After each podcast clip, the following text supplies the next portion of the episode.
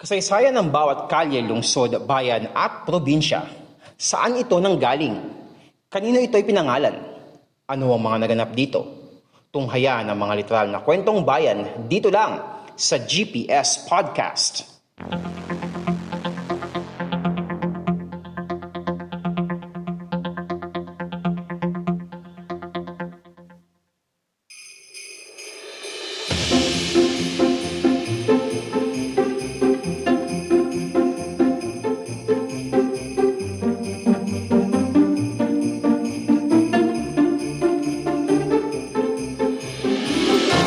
Ito ang podcast show na literal na kwentong bayan, ang GPS Podcast.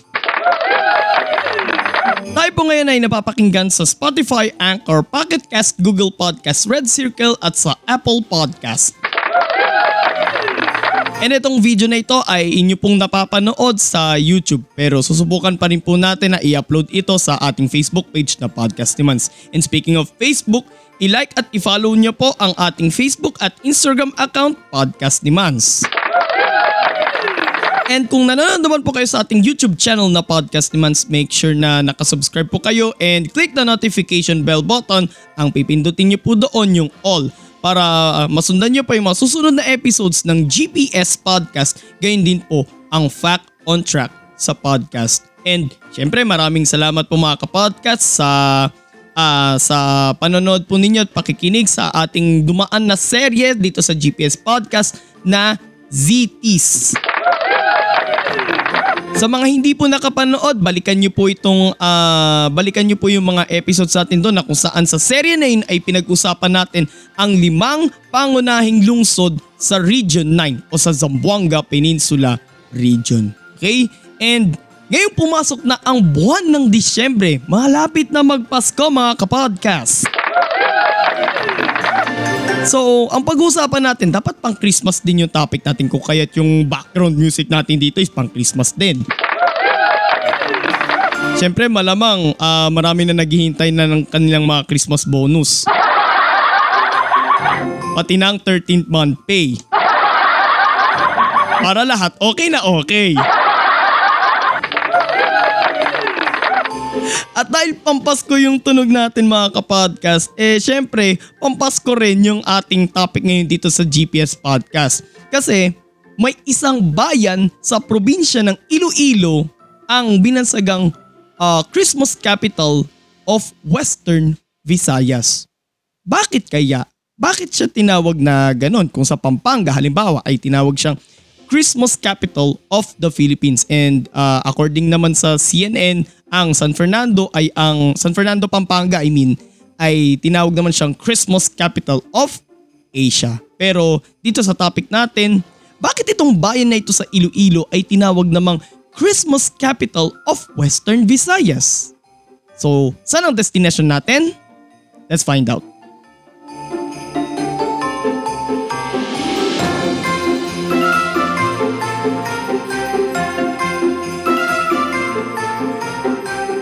Ang GPS Podcast.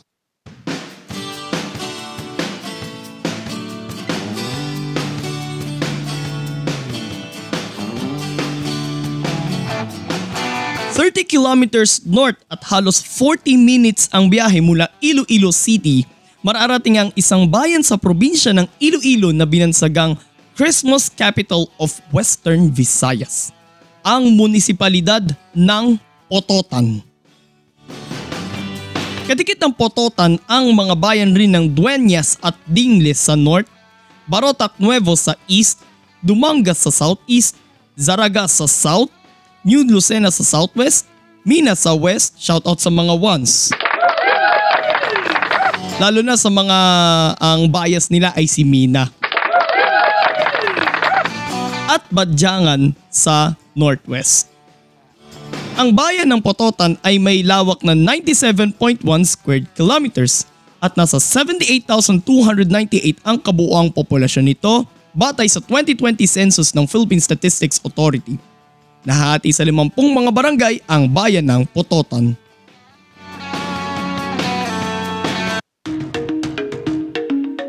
Ang pamilya ni Dato Ramon ang unang nanirahan sa Pototan Si Dato Ramon ay apo ni Dato Puti, hindi yung suka.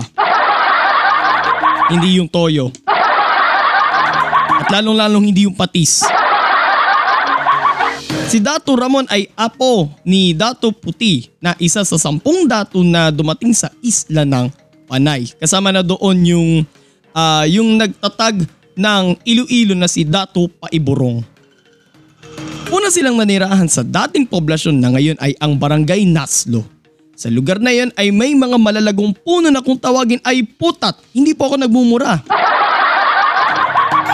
Putat, yun po talaga yung pangalan ng puno. Kung kaya't ang lugar na yon ay tinawag na Kaputatan. Pero dahil sa maburol na lupain at kapos sa supply ng tubig, lumipat ang pamilya ni Dato Ramon sa may malapit sa Swage River. Iba yun, swagger yun.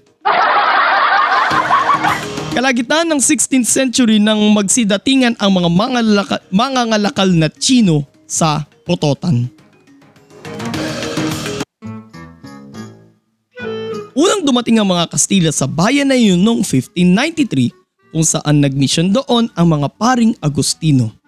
Bininyagan sa Kristyanismo ang mga katutubo at ang pamayanan doon ay naging isang parokya. Pero dahil hindi mabigkas ng maayos ng mga Kastila ang pangalan ng bayan ng Kaputatan, pinalitan na lang nila ang pangalan at doon na sinimulang tawagin ang bayan na yun na Pototan.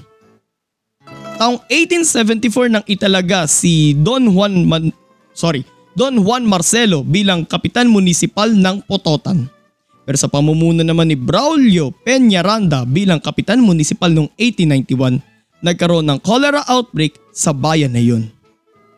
Sa bayan ng Pototan nagmula ang namuno sa paghimagsik laban sa mga Kastila sa Panay, si Teresa Magbanwa na binansagang Joan of Arc ng Visayas. Isa siya sa mga napag-usapan natin last year dun sa, dun sa ating ah, bayani series natin sa Fact on Track sa podcast about sa mga regional heroes from Visayas. Si Teresa Magbanwa ang kaisa-isang Pilipinong bayani na lumaban sa mga Kastila, sa mga Amerikano at sa mga Hapon. Although hindi naman siya yung personal na nakipaglaban pero nung panahon kasi ng mga Hapon ay tumulong siya sa parang siya yung nag-finance sa mga girilya doon sa Panay Island. Okay? Sa pagpasok naman ng mga Amerikano sa Pilipinas, nagtago sa mga burol kasama ng mga locals ang mga natitira pang mga Kastila sa bansa. Kasama ring nagtago doon ang huling gobernadorsilyo na si Don Maurilio Mendoza na ipinakulong nung una ng mga Amerikano at magiging unang presidente munisipal ng Pototan sa ilalim ng pamamahala ng mga Amerikano. Pero sa ilalim rin ng kanyang pamamahala, taong 1914 nang sumiklab ang sunog sa poblasyon sa hindi malamang dahilan. Matapos mabuo ang saligang batas ng 1935, ang titulong presidente munisipal ay naging municipal mayor or municipal mayor kung saan si Santiago Puig ang unang naging municipal mayor ng bayan ng Pototan. Pero noong World War II naman, itinalaga naman ng mga Hapon si Tomas Ferraris bilang alkalde ng bayan.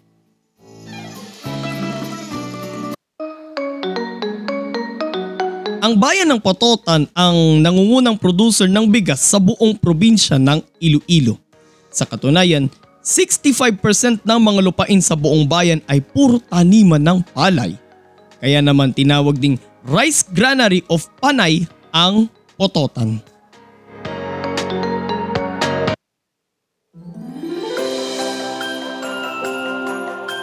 At gaya nga ng sabi ko kanina mga kapodcast, kung ang lungsod ng San Fernando sa Pampanga ay binansagang Christmas Capital of the Philippines dahil doon ginaganap ang taunang Giant Lantern Festival na pag-usapan na natin to last year din dito rin sa GPS Podcast ang San Fernando, Pampanga. Ang bayan naman ng Pototan ay binansagan namang Christmas Capital of Western Visayas mula pa noong 1997. Mula December 16 hanggang January 2 ng sumunod na taon, ginaganap sa Pototan ang taunang Iwag Festival of Lights. Ang Iwag ay isang Kiniraya word ng ibig sabihin ay pailawan. Ang kiniraya ay ito yung dialect ng mga taga Antique at Iloilo. Yung Hiligaynon naman, ang pinagkaiba nun sa Hiligaynon, yung Hiligaynon, ito yung main dialect ng buong Western Visayas. So once again, ano ulit ang binubuo ng ah, ano ulit yung mga provinces na bumubuo sa Western Visayas? Aklan, Antique, Capiz, Guimaras, Iloilo, Negros Occidental, and yung mga highly urbanized cities ng Bacolod at Iloilo City. So, tuloy tayo.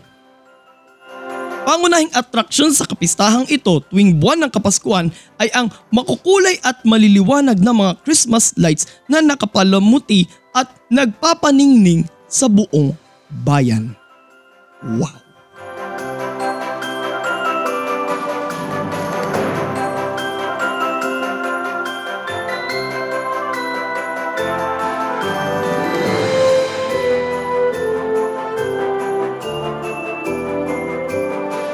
GPS Podcast.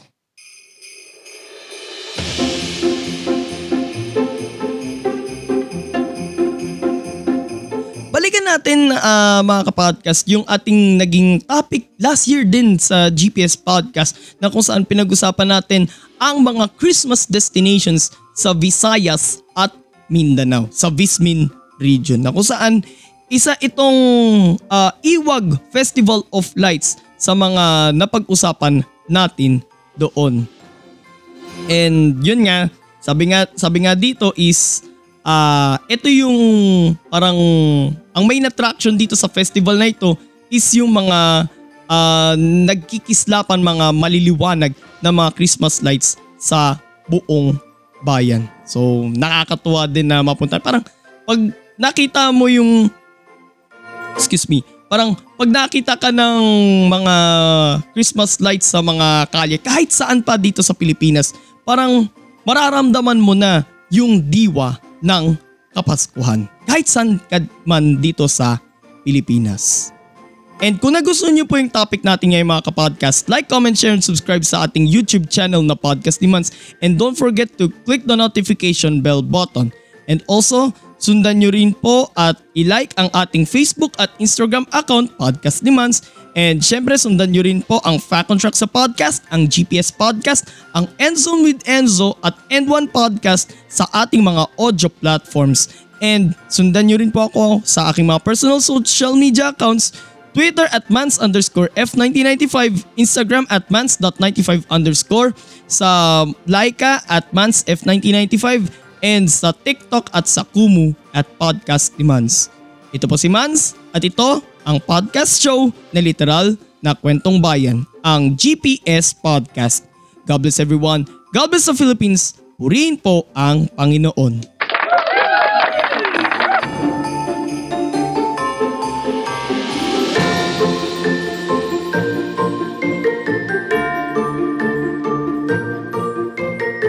At yan isa na namang makabuluhang kwentuhan dito lang sa GPS Podcast.